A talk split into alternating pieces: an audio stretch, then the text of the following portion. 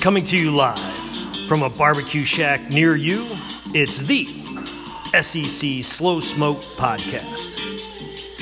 We've got the sweet tea, the white bread, and a whole lot of slow smoke takes lined up. So put down your turkey burger, turn up the volume, and grab your hog, because it's about to be on. Oh, yeah. Now, say hello to your self proclaimed food and sports experts, the utterly enthusiastic Holt Smash, and the one and only Tinder King of Memphis, Mr. JB the underscore Brooks. And now, here's your host, always full of ship, Alex Bullship One.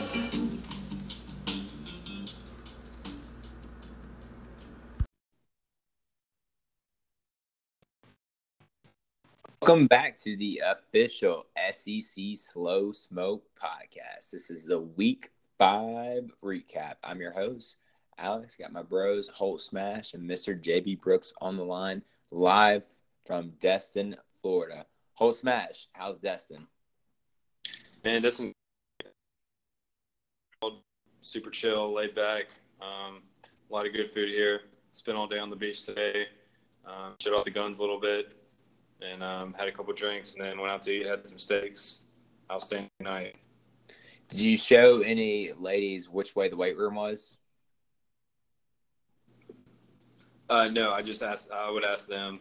Usually, I would just walk like, "Hey, do you know where the weight room is?" And then I'm over here, and then like flex like and point. I'm doing. I'm doing it. You can't see it over podcast, but I am doing it in person right now. I'm sure you had to turn down some girls after that. Oh yeah, no, I had to fight them all for sure. Mr. JB Brooks, how many Whataburgers have you had in Destin, Florida? I have had one Whataburger so far, with probably one or two more to come.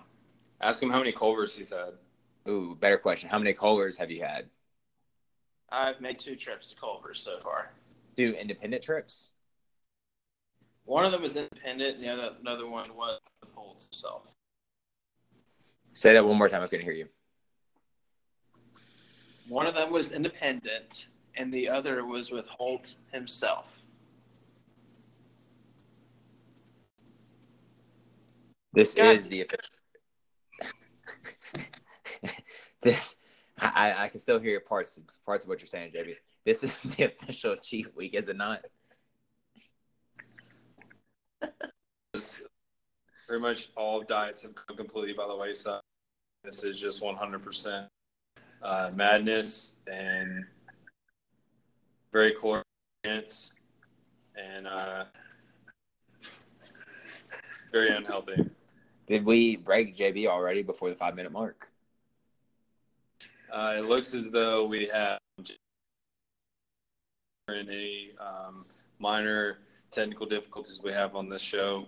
Um, I don't know what it is, but something about us fucking up just really makes JB happy. Yeah, Mr. JB Brooks, how many how many how much have you had to drink tonight? Uh, just one margarita. That's all I've had. Holt Smash, can I call bullshit on that? Um, that's all I saw. Um, that's all I saw him drink.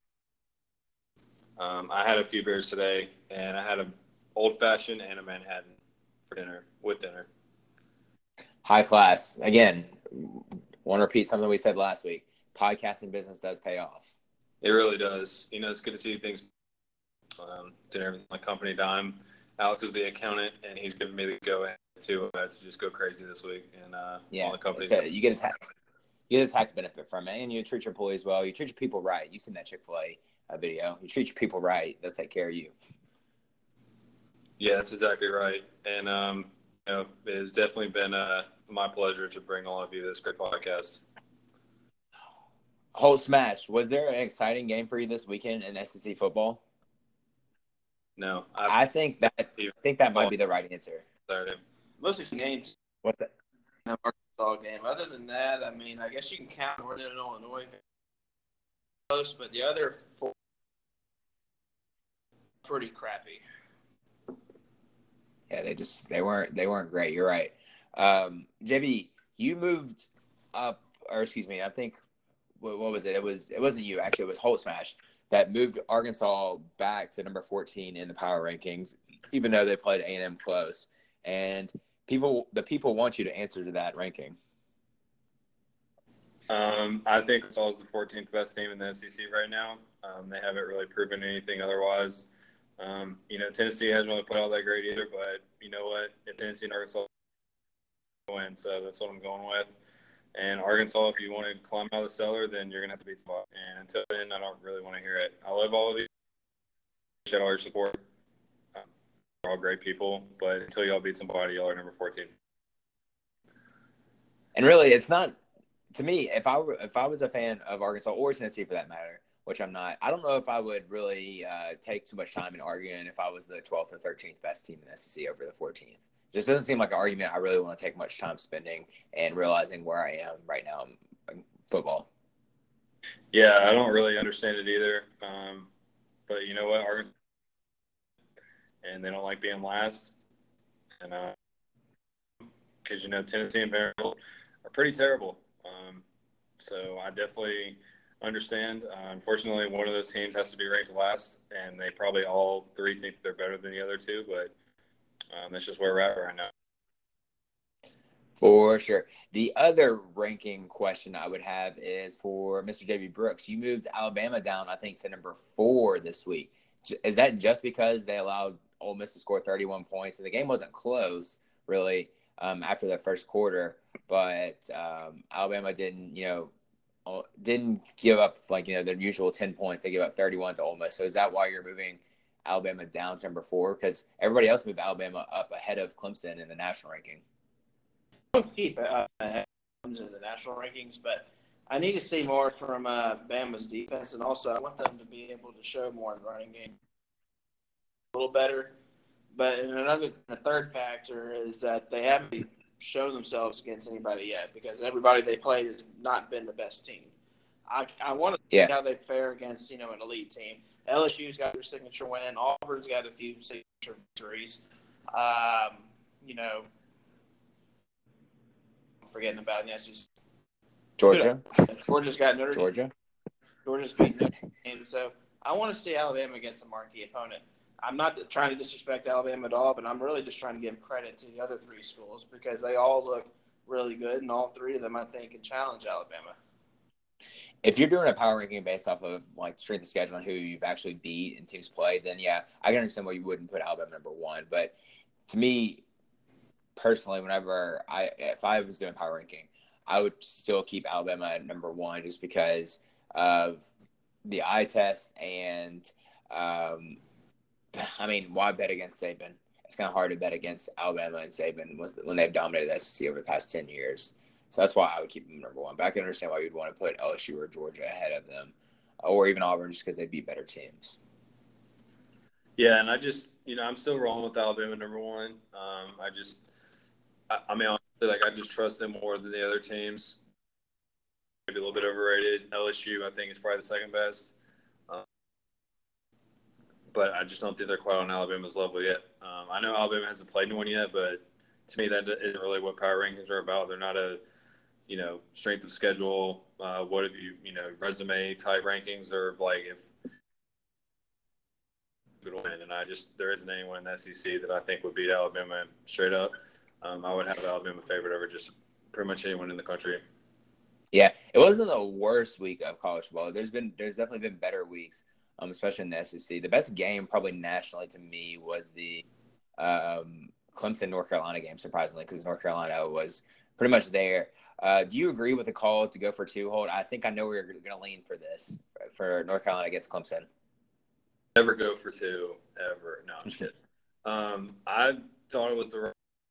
Um, you know, it's you know there's like still a minute and a half left in the game. You know because Clemson could obviously go just go right now field a kick field goal. Um, but you know it's not quite the same thing as if it was the last play of the game. He had to go for it. Um, you know, North Carolina's offense had really struggled on offense the whole game. Really, the whole second half, they really weren't moving the ball at all until the last drive. So, Um, I think the odds of them scoring or them winning in overtime are pretty slim, and I think Mack Brown knew that, so he just went ahead and went for the win right there. And um, you know, maybe not the best play call. Obviously, it didn't work out too well. You got to give Clemson defense some credit um, for getting a great stop there, but you know, I definitely they went for it. Uh, no one expected them to win, so you know, props to Mack Brown for you know, I mean, I, I don't going to turn North Carolina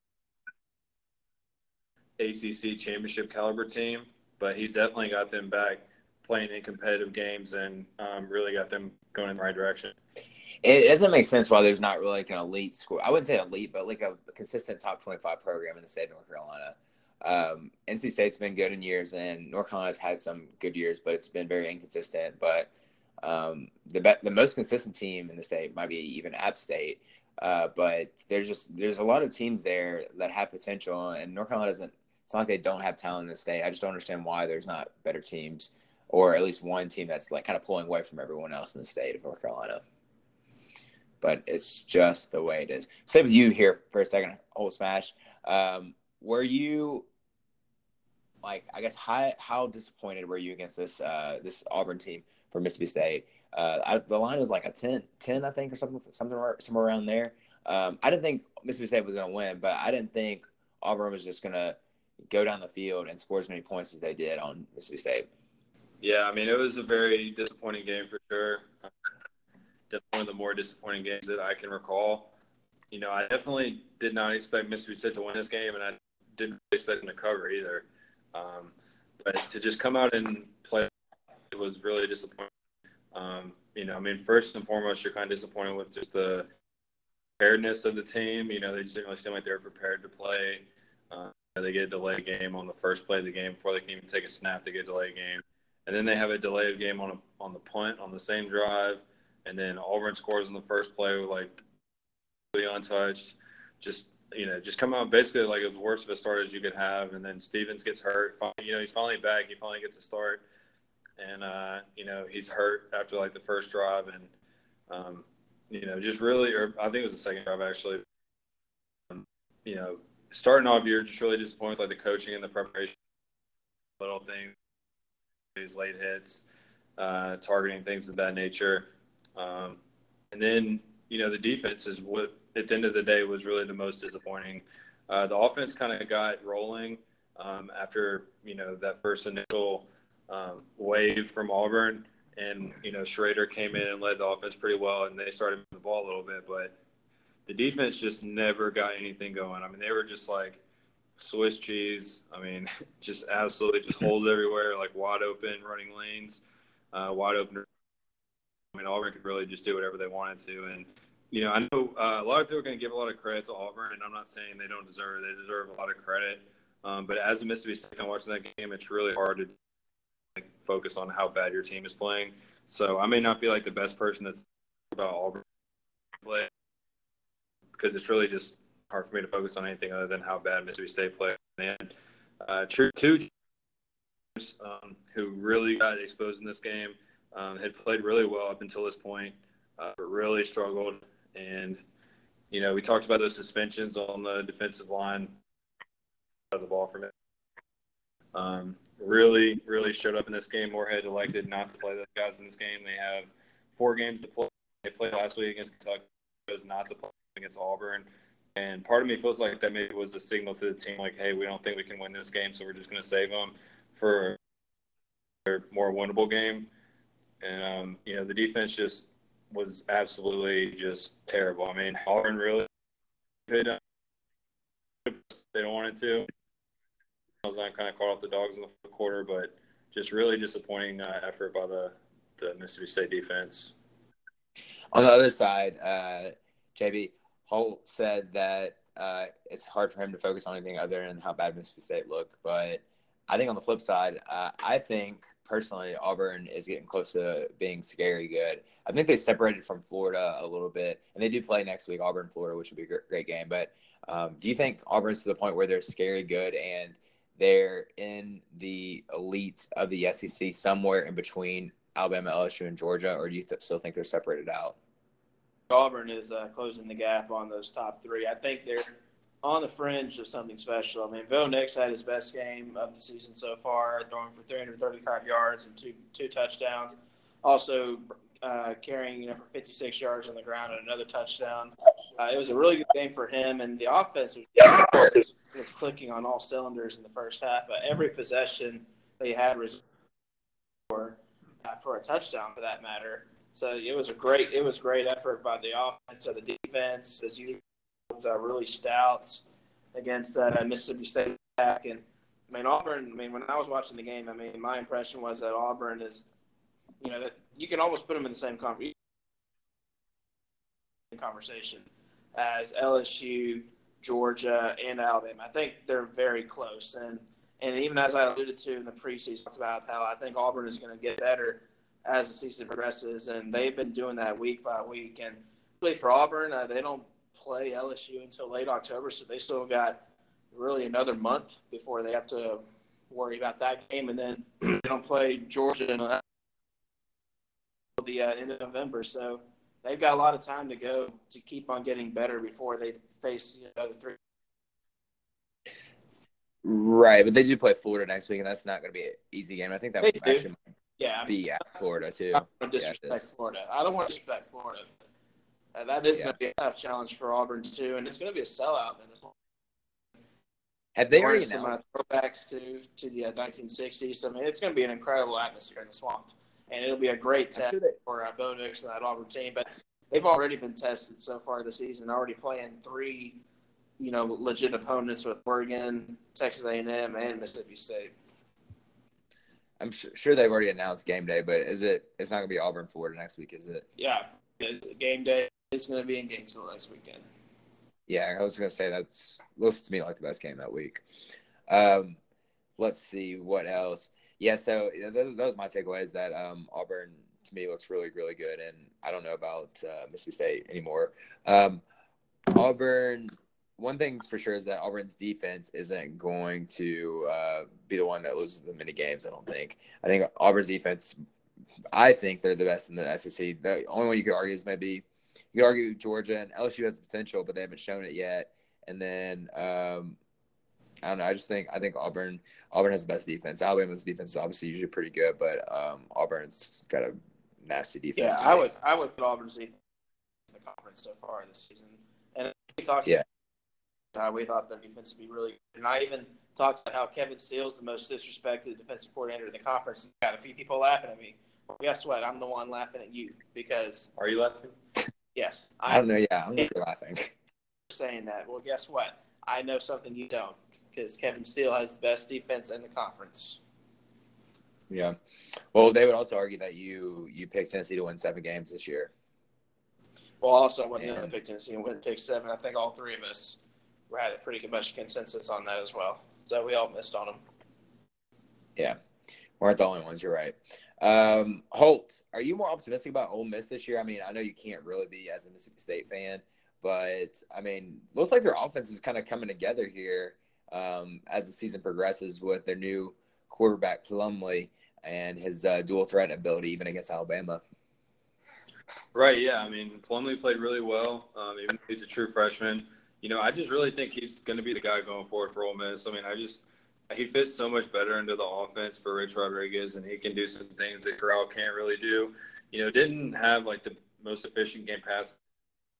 He's a little bit more of a running style quarterback, and uh, really, you know, they talk about this on broadcast a lot, but you know, he's a baseball player, and um, you know, he was recruited by some other SEC schools as like a defensive back and a wide receiver. So definitely got some serious playmaking uh, from the quarterback position, and they just kind of turned it loose with him. They just let him go. Uh, they ran the ball 25 times, and um, I think him running the ball really opened it up for the running backs, Ealy and Conner. Um, they didn't have a ton of yards total, but they had they both averaged over six yards a carry. Uh, so that was um, for that offense, uh, especially against. They kept it close for the you know they were leading after the first. Um, you know the second quarter is really where the game was decided. You know Alabama scored them thirty-one to nothing, but yeah, I mean I, I just think that John Rhys Plumlee is the guy going forward um, for Ole Miss. I just think he's the best for the offense, and you know it's definitely going to be interesting when Corral gets healthy to see what they do. But I think they should stick with uh, Plumlee. Kind of disappointed in my boy Scottie Phillips for not showing out anymore. I think he's he's taking the year off. Yeah, he's taken from him from uh, Jerrion Ealy, the uh, highly touted freshman. You know, had 11 carries for 68 yards. A big impact on kick returns as well. So definitely a crowded backfield, and with the quarterback getting 25 carries, it's just you know there's not a ton of carries to go around for him. Yeah, um, and of course this is typical to a game: uh, 26 for 36, 418 yards, six touchdowns, zero interceptions. Um, it's crazy that we almost aren't surprised, or this is actually expected now from Tua to have a game like this, even against. I mean, Ole Miss's defense obviously isn't great, but still, um, that's some some PlayStation numbers. Whole uh, Tua throws week in and week out. Um, I was noticing the running game for Alabama. Whole Najee Harris and Brian Robinson both had good games, or decent games, not great games. They didn't have as many carries. Najee Harris had nine carries for 71 yards, and then Brian Robinson had 10 carries for 60 yards. Um, I've been high on Najee Harris the whole year, actually, ever since he came to college, because I thought he was going to be Derrick Henry 2.0, but he hasn't been that quite yet. But I was watching Brian Robinson play a little bit on Saturday, and he actually looks, uh, I don't want to say better, but he looks a lot better than I thought he was. Been like that, a good number two guy for them, and um, I actually got more carries last week than Najee Harris did. You know, obviously Robinson getting nine, Harris getting ten. Robinson getting ten, Harris getting nine. Um, so they they split the carries up pretty well. Um, you know, they had a couple of good runs last. Uh, so um, that's definitely something to watch going forward. Um, you know, obviously this is offense with Tua and those receivers, but you know, once they play some of those better teams in their schedule, they're going to run because you know they're not just going to be able to to throw the ball in they play. And um, you know, obviously, was in the national championship game last year. Alabama to go around the field, and they couldn't punch the names, they couldn't run the ball. So um, that's definitely going to be face going forward. It's something we talk about every week, but you know, um, I don't know. It's going to be a while before they play someone who's really going to be able to stop, even slow down. Pat. Yeah, it's it's it's not an issue right now, but it is something they're going to need to get solved by the end of the season. JB, we talk about Alabama's receivers, but when we normally talk about them, we talk about Jeudy, Waddle, and Ruggs. Uh, but DeVonta Smith broke out in this game with almost 300 yards uh, receiving and five touchdowns. Um, where is this guy coming from, and is this guy going to be a factor going forward now? Uh, DeVonta Smith's all been part of that same. I mean, he is kind of forgotten about, but he's definitely an I mean, you got four weapons.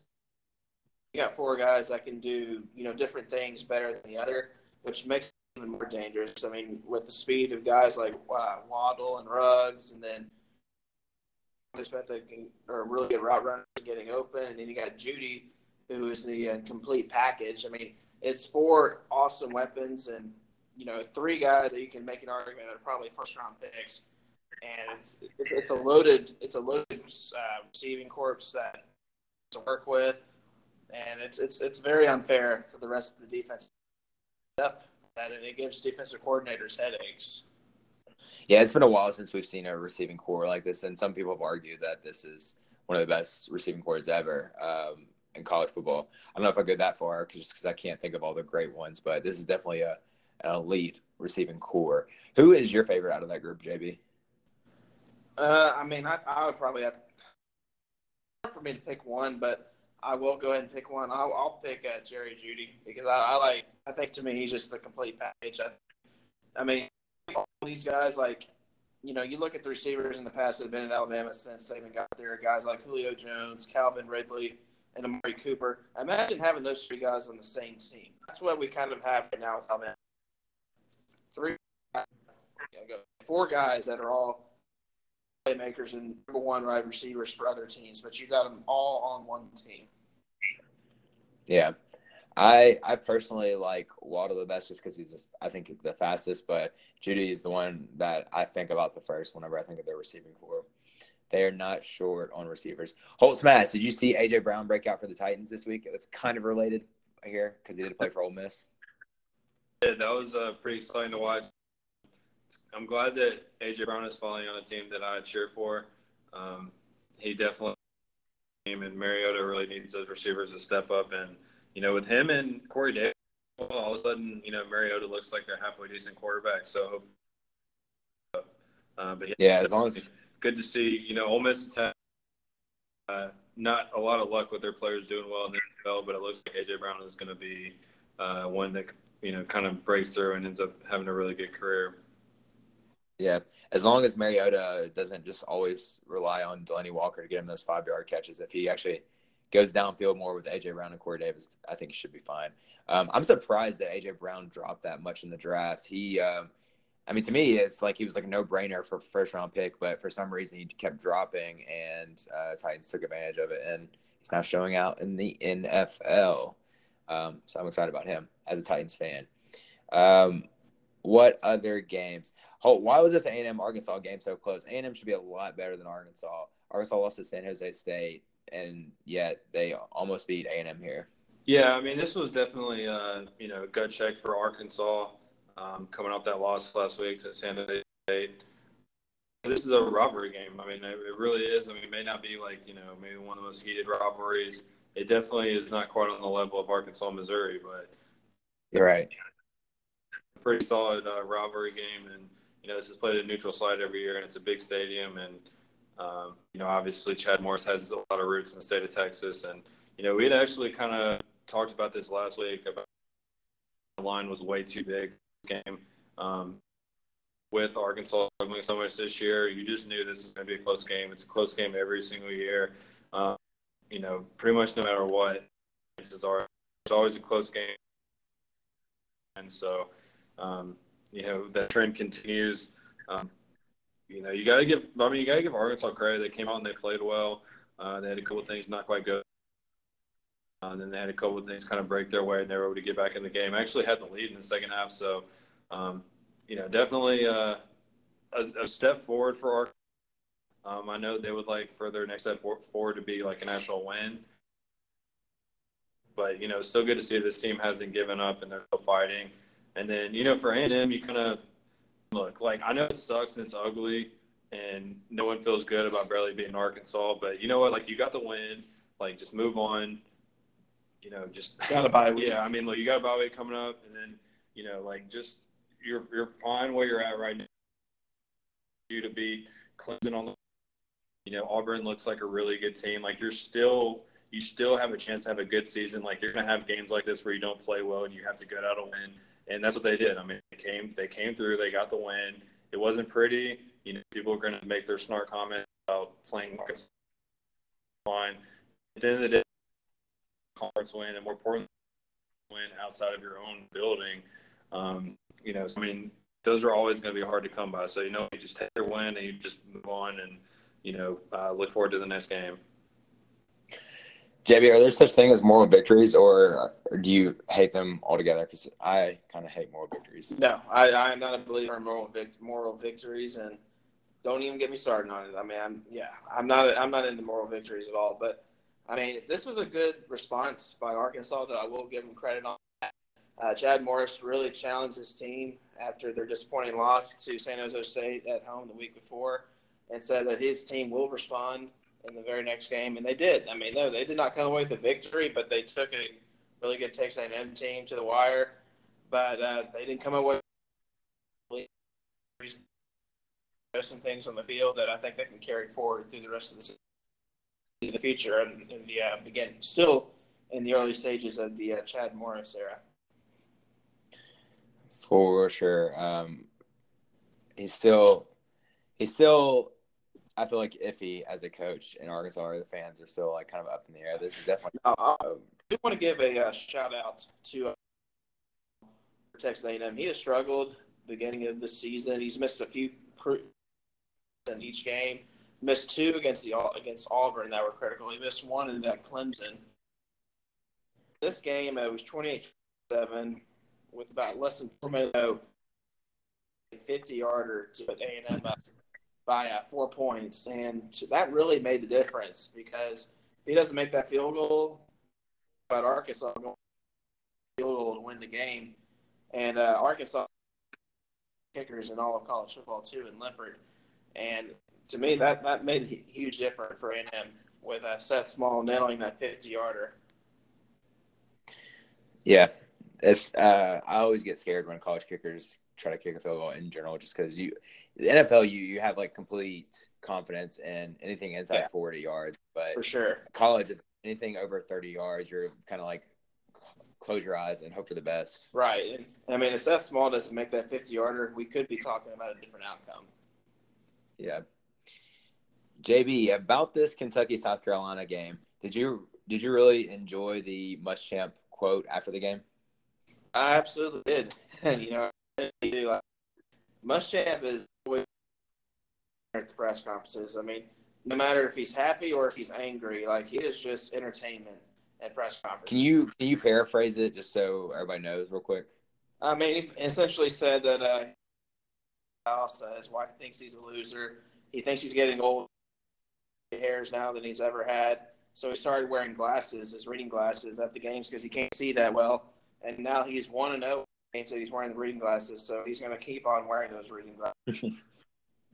You can you can kind of understand why players like playing for him. I mean, he recruits really well just because he's a likable guy uh, at the press conference. He was most memorably to me whenever he got fired at Florida and his like basically exit press conference um, was really really good press conference. I think it was really Right. heartfelt, and I think And think you, this was a good when one. You, when you see these interviews with Muschamp, he'll tell you like, "Hey, I've been." You may not be able to tell on the football field, but I'm getting angry and yelling at the refs and yelling at players. But down, I'm a really nice guy, and he he doesn't like the perception that he's a mean guy just because of how intense he is on the field. I'm I'm kind of concerned, JB, here for Kentucky uh, because I feel like they're trending downwards, especially with the quarterback situation they got going on. It's just it doesn't look pretty right now. Yeah, I mean, that's, Kentucky's regressed in the last few weeks. Talking a few weeks ago, how this team was just a few plays away from uh, beating Florida, you know, who's you know ninth in the country, and you know, a few weeks later, I mean, their season's been tumbling ever since that game. Like that was really a turning point game, was uh, blowing their lead at home against against uh, Florida. Oh, was this an ugly game that you expected? Truth is about Kentucky. Um, you know, I mean, with Sawyer Smith, you know, you look at the numbers, not see. Like, I'm, I'm pretty sure that he's fighting through uh, some pretty serious injuries right now, and uh, his team just kind of needs him out there, 100. percent So I don't completely take too much away from, um, you know, from him. Definitely playing on that first half against Florida. I'm not sure what happened or when it happened, but he's he's just really hit a wall, and um, you know I believe that he's fighting through some injuries. Why kind of he's been struggling. Teams have been able to key in on the and they've been able to get you know uh, Smoke or Rose going. Um, you know Rodriguez did have a big touchdown run in this one, um, but other than that, it was you know pretty tough slate for this Kentucky offense. They didn't really have much else going on, and uh, you know honestly, the it's been even disappointing for me though. Uh, Kentucky uh, the second game in a row, they give up multiple hundred-yard rushers to the other team. Um, you know, obviously Feaster and Dowdle both going over 100 yards, and then you know, an average over four yards a carry as well, almost 250 rushing yards between the three of them. Um, just over that Kentucky defense, and um, really just out physical to them. They definitely seem like they care more about this game. Kentucky seems like kind of a lost team right now, and uh, you know, I've you know, you asked me last week about Terry Wilson and whether or not it was a huge impact, and I said, you know, back on it, you know, it really looks like losing Terry Wilson would be really tough on this team, and uh, you know, I'm not really sure where they're where they're going to end up by the end of the year. JB, do you think Kentucky fans have uh, effectively tuned out football and ready for basketball season now? So, I mean, there's still a lot of enthusiasm left over from last year, and and uh, we even talked. This is still kind of a rebuilding year for Kentucky. I mean, they're not at a stage where they, even in a rebuilding year, I still expect them to be a uh, bowl contending team. As of right now, I don't know if they are a uh, bowl team. They might still still be able to sneak six wins here somewhere. I don't know. I can see four wins left on their schedule, but uh, it's still possible because I just you look at the bottom tier, see they're all really bad. So I mean, I still think they're better than the bottom tier. So I think they can still, you know, with four more victories and get into a bowl, would be great considering the circumstances that Mark Stoops this season. I said, they're not in a position to reload. They're still, you know, a team that has to rebuild, and they're going to have some lightning in the bottle years like last year. Then they're going to have some rebuilding years like this year, where they're barely a bowl team or they barely miss.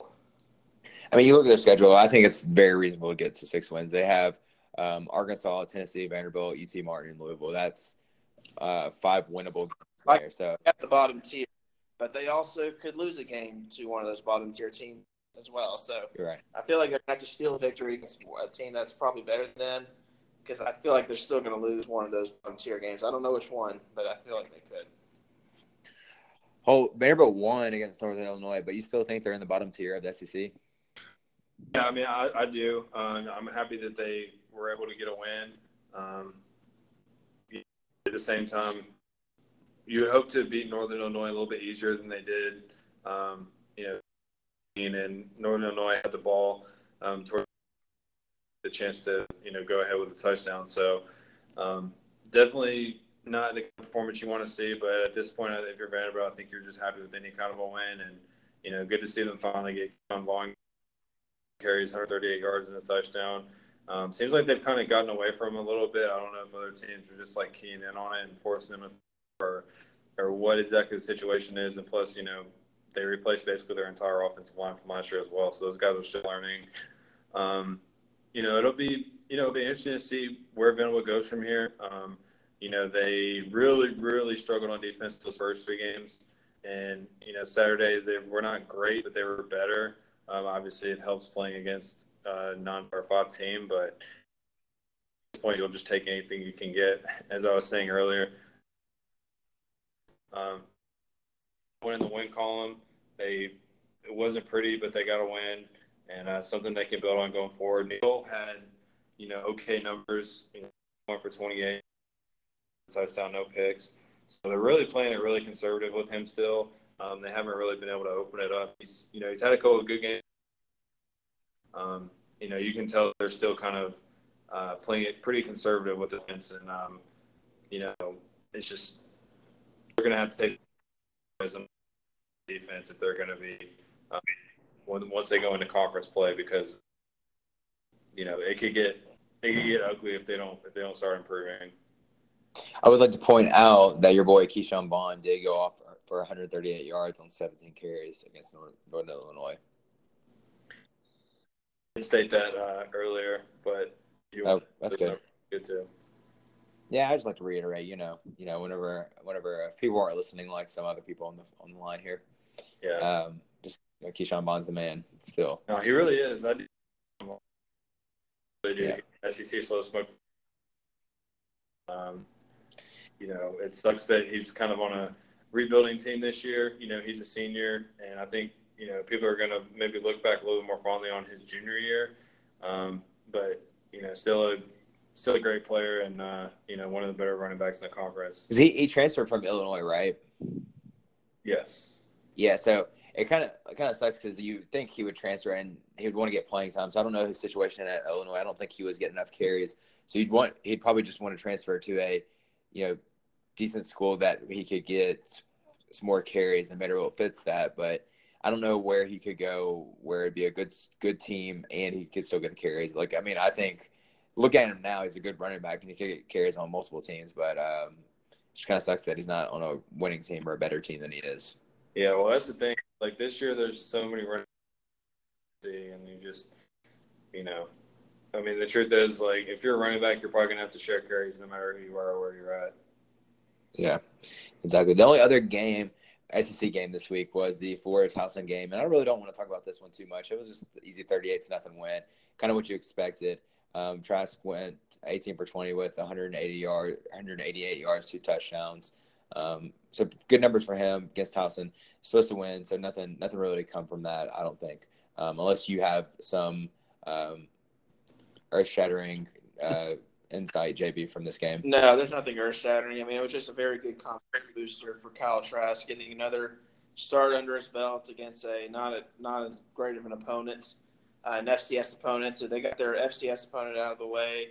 Uh, this week was just not the most exciting week, but to allude to Vanderbilt, um, like it could be one of their last few victories of the season too, and you know that you look at their the future schedule for them. Uh, it's really going to be a battle between Vanderbilt, Ole Miss, Tennessee, and Arkansas for the worst record this year, and I think all four of them are at the top of the line in contention for having the worst in the SEC. And right now, I'd almost want to start a bet of which team you would pick to not have the worst record of those four.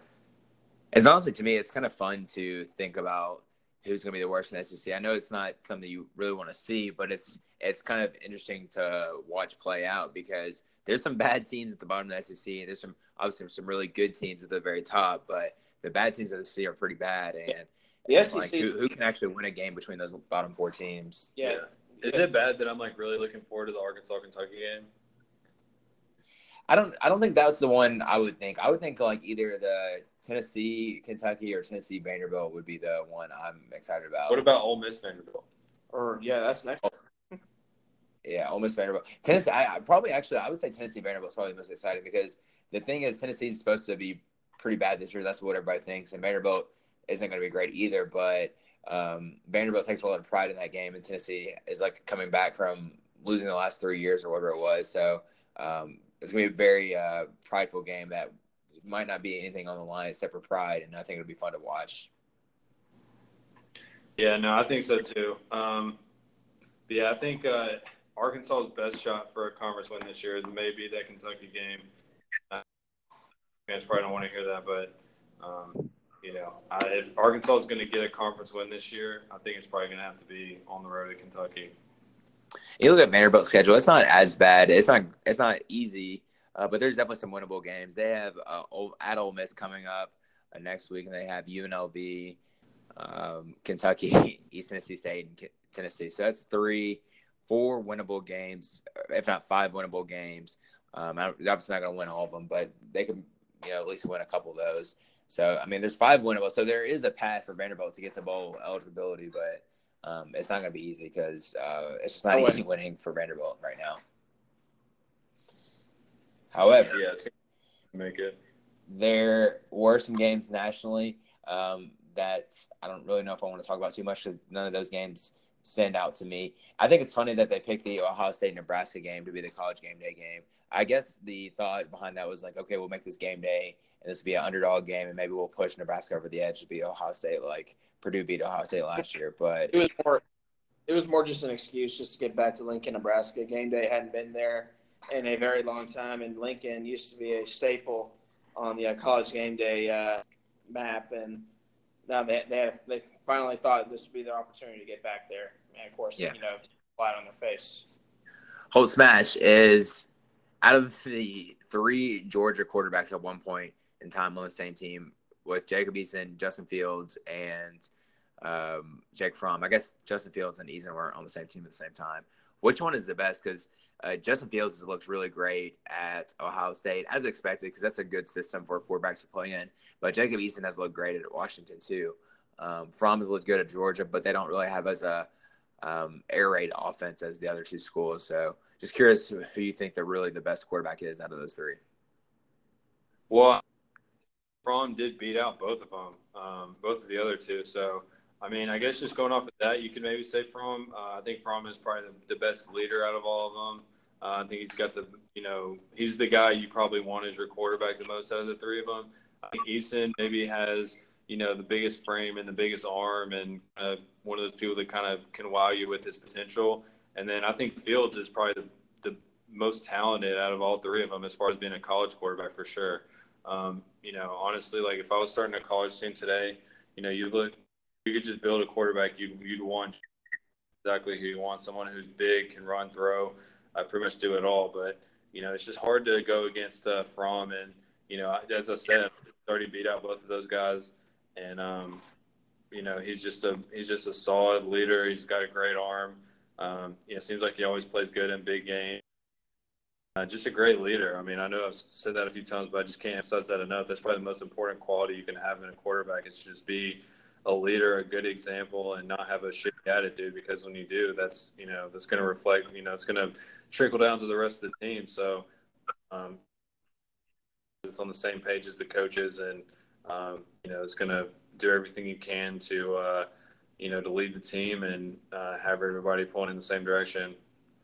Yeah, uh, I still never understand why five star quarterbacks recruit to the same school on top of each other and then transfer out. It just doesn't seem like the right thing to do.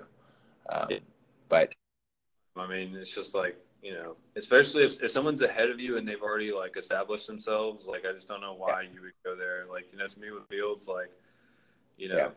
I mean, obviously it's worked out now because he's at Ohio State, but it doesn't really make sense why you would even go to Georgia in the first place if you know Fromm's already there and he's already established himself. Our boy Chuba Hubbard from Oklahoma State did go off yet again another game. He had 25 carries for 296 yards against Kansas State. I don't know when. I don't know if everybody's talking about him nationally yet. I feel like you watch an Oklahoma State game on TV, they're obviously going to mention him, but like nobody's mentioning him in terms of Heisman race. You know why, JB? Because the Heisman race is a quarterback race. Yeah, it's it's really a. I, I was telling Holt it was a quarterback race Saturday, but there's a fourth one I have to throw in there as well. I mean, it's really between Tua, Burrow, Jalen Hurts, and the fourth one being Justin Fields. Guys, to me, all have a case to be the front runner for the Heisman, and all four, I think, you know, as, as long as they keep playing the way they are and stay on the same trajectory, those four are going to be your main finalists uh, coming up, and it's really wide open between the four. Yeah, uh, I'm trying to see. Hubbard has 938 yards right now. I mean, he he could honestly go off for over 2,000 yards. Are you saying like he won't even be in the running? I think I think he would be at least in the running here if he went for 2,000 yards for Oklahoma State, a Power Five school, especially if he had a big game against Oklahoma, which Oklahoma doesn't always play great defense, uh, except for they are this year. So yeah, I mean, I just I think that uh, Jonathan Taylor from Wisconsin is probably the leading runner. Um, plus, everybody knows who he is from last year. You know what I mean? So he's kind of already got that credibility and uh, you know, playing in the Big Ten, you know, where a lot of are built to stop the run, and there's some defenses that he has to go against. Um, you know, he definitely is going to get more opportunities to show up, and uh, for you know, Oklahoma State is just it's a little bit more difficult because um, you know you don't play a lot of good defenses, and teams just don't really respect your number much. And um, you know, I don't know how many big games Oklahoma State's going to be playing in for him to really show out and you know get that opportunity you know, it's pretty much just going to yeah. be a quarterback. Going to be a quarterback on a good team. I mean, that's pretty much a quarterback who's on a good team playing in big games. You know, I mean, that's that's pretty much always what it comes down to. JB, can you tell me who the best team in the Pac-12 is right now? Uh, I mean, I would it's, I would say Oregon. I mean, I think they're still the more complete team, but Washington's really not that far behind either. I mean, a terrible loss to California, which they should not have lost but edge Oregon being the better team. They're just, I think Oregon is. Uh, I don't know. I mean, I, I would give Oregon the edge just because I think more top to bottom on both sides of the ball. I think they're slightly ahead of uh, Washington.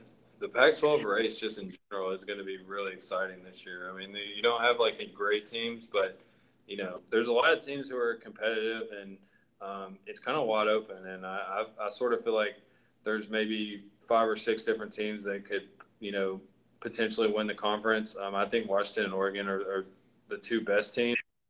Um, and then obviously Utah is right there as well. So um, it's going to be a really fun race uh, down the stretch for the Pac-12 for sure. And then Arizona State, you know, big win for them. Herm, I like seeing Herm do well. I don't know about y'all. Yeah. It's hard to root against Herm Edwards. He's just such a likable guy, and he seems so genuine too. Yeah, and he's funny to listen to when he talks at press conferences. I just I remember watching him on uh, NFL Sundays, but um, he's also just a funny guy on the press conference in general. Um, but one thing I noticed about the Pac-12 is um, those three teams: Washington, Oregon, and Utah. I think all three of them in the top twenty. With I think uh, Oregon has the highest ranking at thirteen, but I think by the end of the year, you could see potentially see those three teams just inside the top ten or right around the top ten, just because um, they're. I think they're clearly better than the rest of the Pac-12, and I just don't think they're going to lose many games other than to each other. I mean, I, I could agree with that. It's really been a uh, comeback year for the Pac, and we were on their asses last last uh, academic year. I mean, they were really bad in football. They were not good in basketball. Uh, they're bad in baseball too. They're pretty much pretty bad. Baseball, baseball, baseball is like their main sport that they're supposed to be good at, and they really struggled in the postseason last year yeah. as well. But so far, uh, football has performed pretty well, and it's a really balanced conference this season. I mean, I you got to give them credit. I mean, there's some there's some solid teams. There's not a national title contender in that conference, but there's some really solid, you know, top 20, top 25 teams in that conference. Like about, you know, at least three, but it's a four legit top 20. The problem with the SEC, of course, is the same problem all, every year is that they're going to beat up on each other and probably uh, ruin ruin each other's you know rankings so they can't all be in the top 10 like we have five teams in the top 10 with uh, three of them from the west and it's going to be tough for auburn lsu and alabama to stay in the top five or top 10 after they play each other and play georgia too so it's going to be it's to be tough but it doesn't mean they're not good teams i think if you watch any, any of these top five teams play in the sec besides maybe florida all of them look like legit legitimate elite teams to me yeah i would agree with you for sure. All right. Holt Smash wants to talk about his picks. One thing I want to talk to you about Holt Smash is the Holt Smash golden rule is to never bet against Alabama. I I did not bet against Alabama this week, but I did lose the line, the spread against Ole Miss. They did not cover. I think the line was 38, and they ended up winning by uh, 28. So, what are you gonna do, Holt? Why why are you? Uh, you might need to change your golden rule. didn't change anything. I picked I picked out on a cover last week, and I think they would have um, had it been for a muff punt in the first quarter, really close for the first half, and then number two, um, Ole Miss scoring a couple garbage time touchdowns at the end of the game. Um, you know that'll pretty much get you every time. And uh, you know, we we want to. You know, Nick Saban talks about finishing a lot. I'm gonna need his. Uh, I'm gonna need his defenses to finish a little bit better than they have the last freaking couple weeks. Uh, first, you got the one against Carolina let him score on the last play of the game to cover, and you know now blowing the. So, uh, really going to need that uh, Alabama defense finishing. Uh, Saban needs to start practicing what he's preaching all the time. Do you think he's going to find something to go off on this week for whatever it is for their team or the schedule playing at uh, 11 a.m. or anything like that? I feel like the answer to that question is always yes. Um, he's going to find something to get upset about. A reporter's going to ask a question about, you know, I mean, literally like the most simple question ever, and he's just going to go on a 30 minute rant about whatever it is he wants to talk about, whatever he wants the message to it seem to be. That is know, uh, such an old thing to do. I think. I, I, think as you get older, you you like disregard the main question. You're just going to talk about what you want, no matter what. Yeah, that actually kind of sounds like JB. Oh well, that's just that's just the JB WTF moments. Uh, JB doesn't answer questions directly. You're right. Uh, so Holt Smash, I'm assuming you got Alabama wrong. Um, but uh, do you want to talk about the picks against the spread or the just outright picks? Well, I mean, my picks against the spread were pretty good. I mean, I did have Alabama as my lock, and that one did not work. Uh, that one did not go through. Uh, but obviously, Michigan uh, against Rutgers was yeah, I got very that right. cover. And then um, the other one that I was very proud of, obviously we already talked about, was Arkansas against Texas A&M. You just knew that was going to be a close game. They just they play a close game every year. Um, it's you know sort of a rivalry game, so um, definitely happy with those. But I was actually really happy to talk about uh, our picks because I finally made a move in the standings. JB was pretty much killing me the first few weeks of the season, and I was able to, uh, to sweep uh, the three three weeks. So uh, kind of kind of brought myself back to the pack a little bit and kind of made this a race again. Remind me real quick, which three games did you make a move on? Uh, let's see. I disagreed on South Carolina, Kentucky, which I had South Carolina. We disagreed on Minnesota, Purdue, which uh, Minnesota was able to win. Um, it was not. They they had a lead and then they kind of gave it. You know, got let Purdue back in the game, but they were able to and then the last one was Virginia Tech Duke, I believe, which was Thursday night. Um, won that one very easily. Um, Virginia Tech got out to a three nothing lead, but uh, your boy Fuente um, did not come through. Um, Cutcliffe coach circles around him, and um, Duke ended up getting a pretty easy win in that one. It's a, it's bad right now for for Fuente, right, JB? Yeah, Fuente is uh, losing control of his team and the program, and probably has already lost the locker room. It's it's very dark days ahead in Blacksburg. The good thing about him though is um, if he gets a Group of Five job or if he wants to coach a Group of Five team immediately. I mean, he could. I think he'll actually do well there. I think I think Yeah. he's a better coach than his. I mean, I, I think he'll be the head coach at Memphis when Mike Norvell leaves after this season. Um, if he does go and if he did like everybody's projecting, um, I would. That's that. That does bring me to my next question, JB. Since we're you want to talk about Memphis for a little bit, should Memphis be ranked in the top twenty-five in both polls? Yes, hundred percent. I mean, look at some of the teams who are ranked right now. I mean, Texas A&M is ranked. Like, Yeah, people are mad about that. I know. I mean, there's some bad teams that are ranked right now, and I think I think Memphis is good enough to deserve a ranking.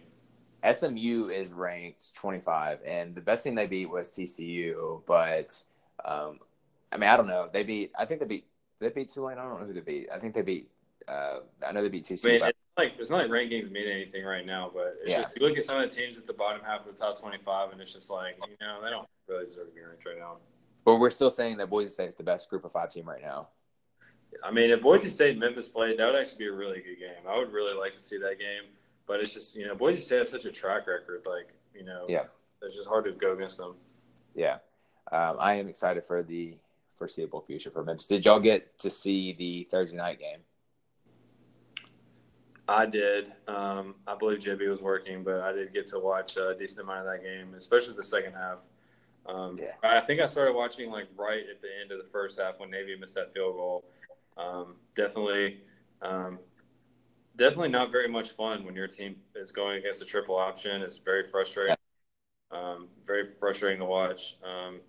But luckily, Memphis was able to uh, get some offense in the second half stops, and uh, they were able to pull out the win. Uh, for um, city of Memphis. I was gonna make a like a Juicy J reference right there, but I decided not to at the last second. That's that's quite all right. Um, I'm not going to keep going on and on about Memphis because I could for a while here, but I, I want to keep this to a minimum here for for everyone else's sake. Um, but yeah, Memphis is good. Did y'all hear? Um, we'll close this up in a few minutes here. Did y'all hear that UCF scheduled a home and home with I think Boise State? Irrelevant. Don't care. It's only UCF. Yeah, they shouldn't be wasting their out of conference games on non power five teams. To me, like if you want, if you're serious about like wanting to be in the playoff, then you need all at least three of your four non conference games to be power five teams.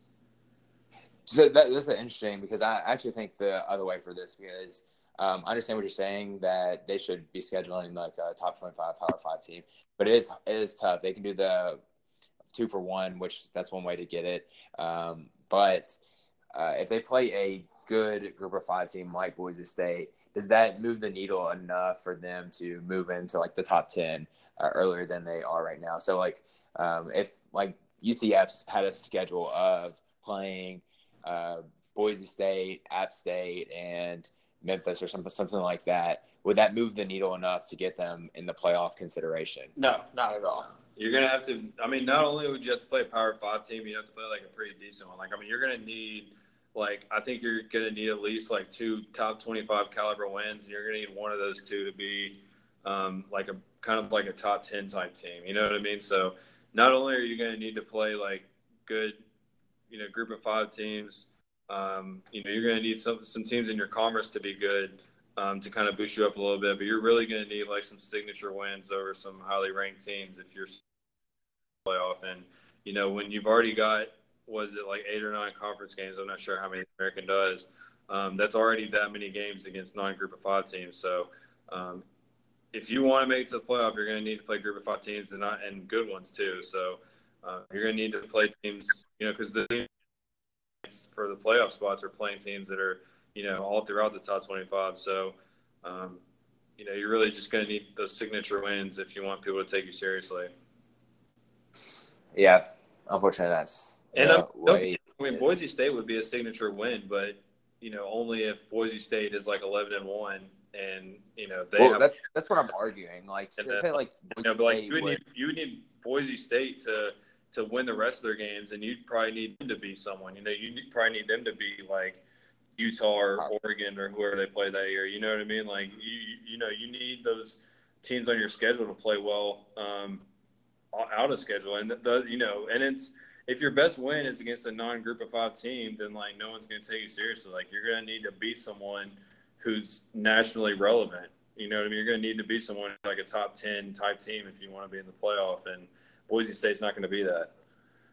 That being said, if for whatever miracle a group of five team did get in the playoff, would you root for them? If I guess if it wasn't UCF, because everybody hates UCF. If Boise State got in the playoff, would you root for them against Alabama, whoever Clemson, Ohio State, or anyone?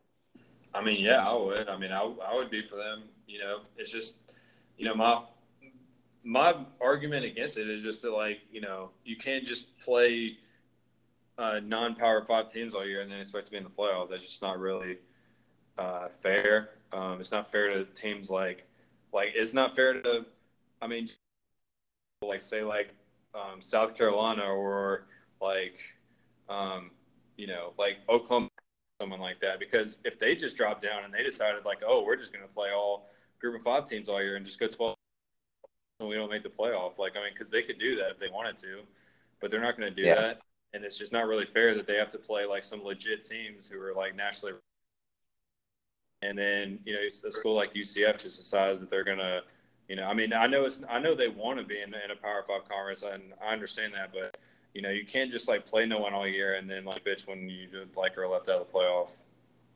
All right, cool. So Memphis is going to play Alabama in the playoff this year. I got you. But at that point, we can root for them. Any other parting words before we hang up on this podcast and wait for the uh, week preview? No, I'm ready to jump in this pool. All right. Thanks everyone for listening so far. We will do the preview podcast in a couple of days. Until next time, we'll talk to you later.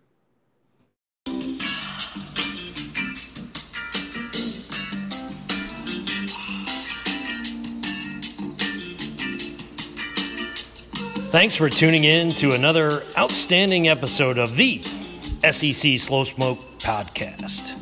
Be sure to rate us and subscribe on iTunes or your podcast app of choice. Follow us on Twitter and Instagram at SEC Slow Smoked.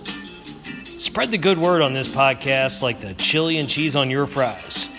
If you like this podcast, tell a friend because there's plenty to go around. Oh,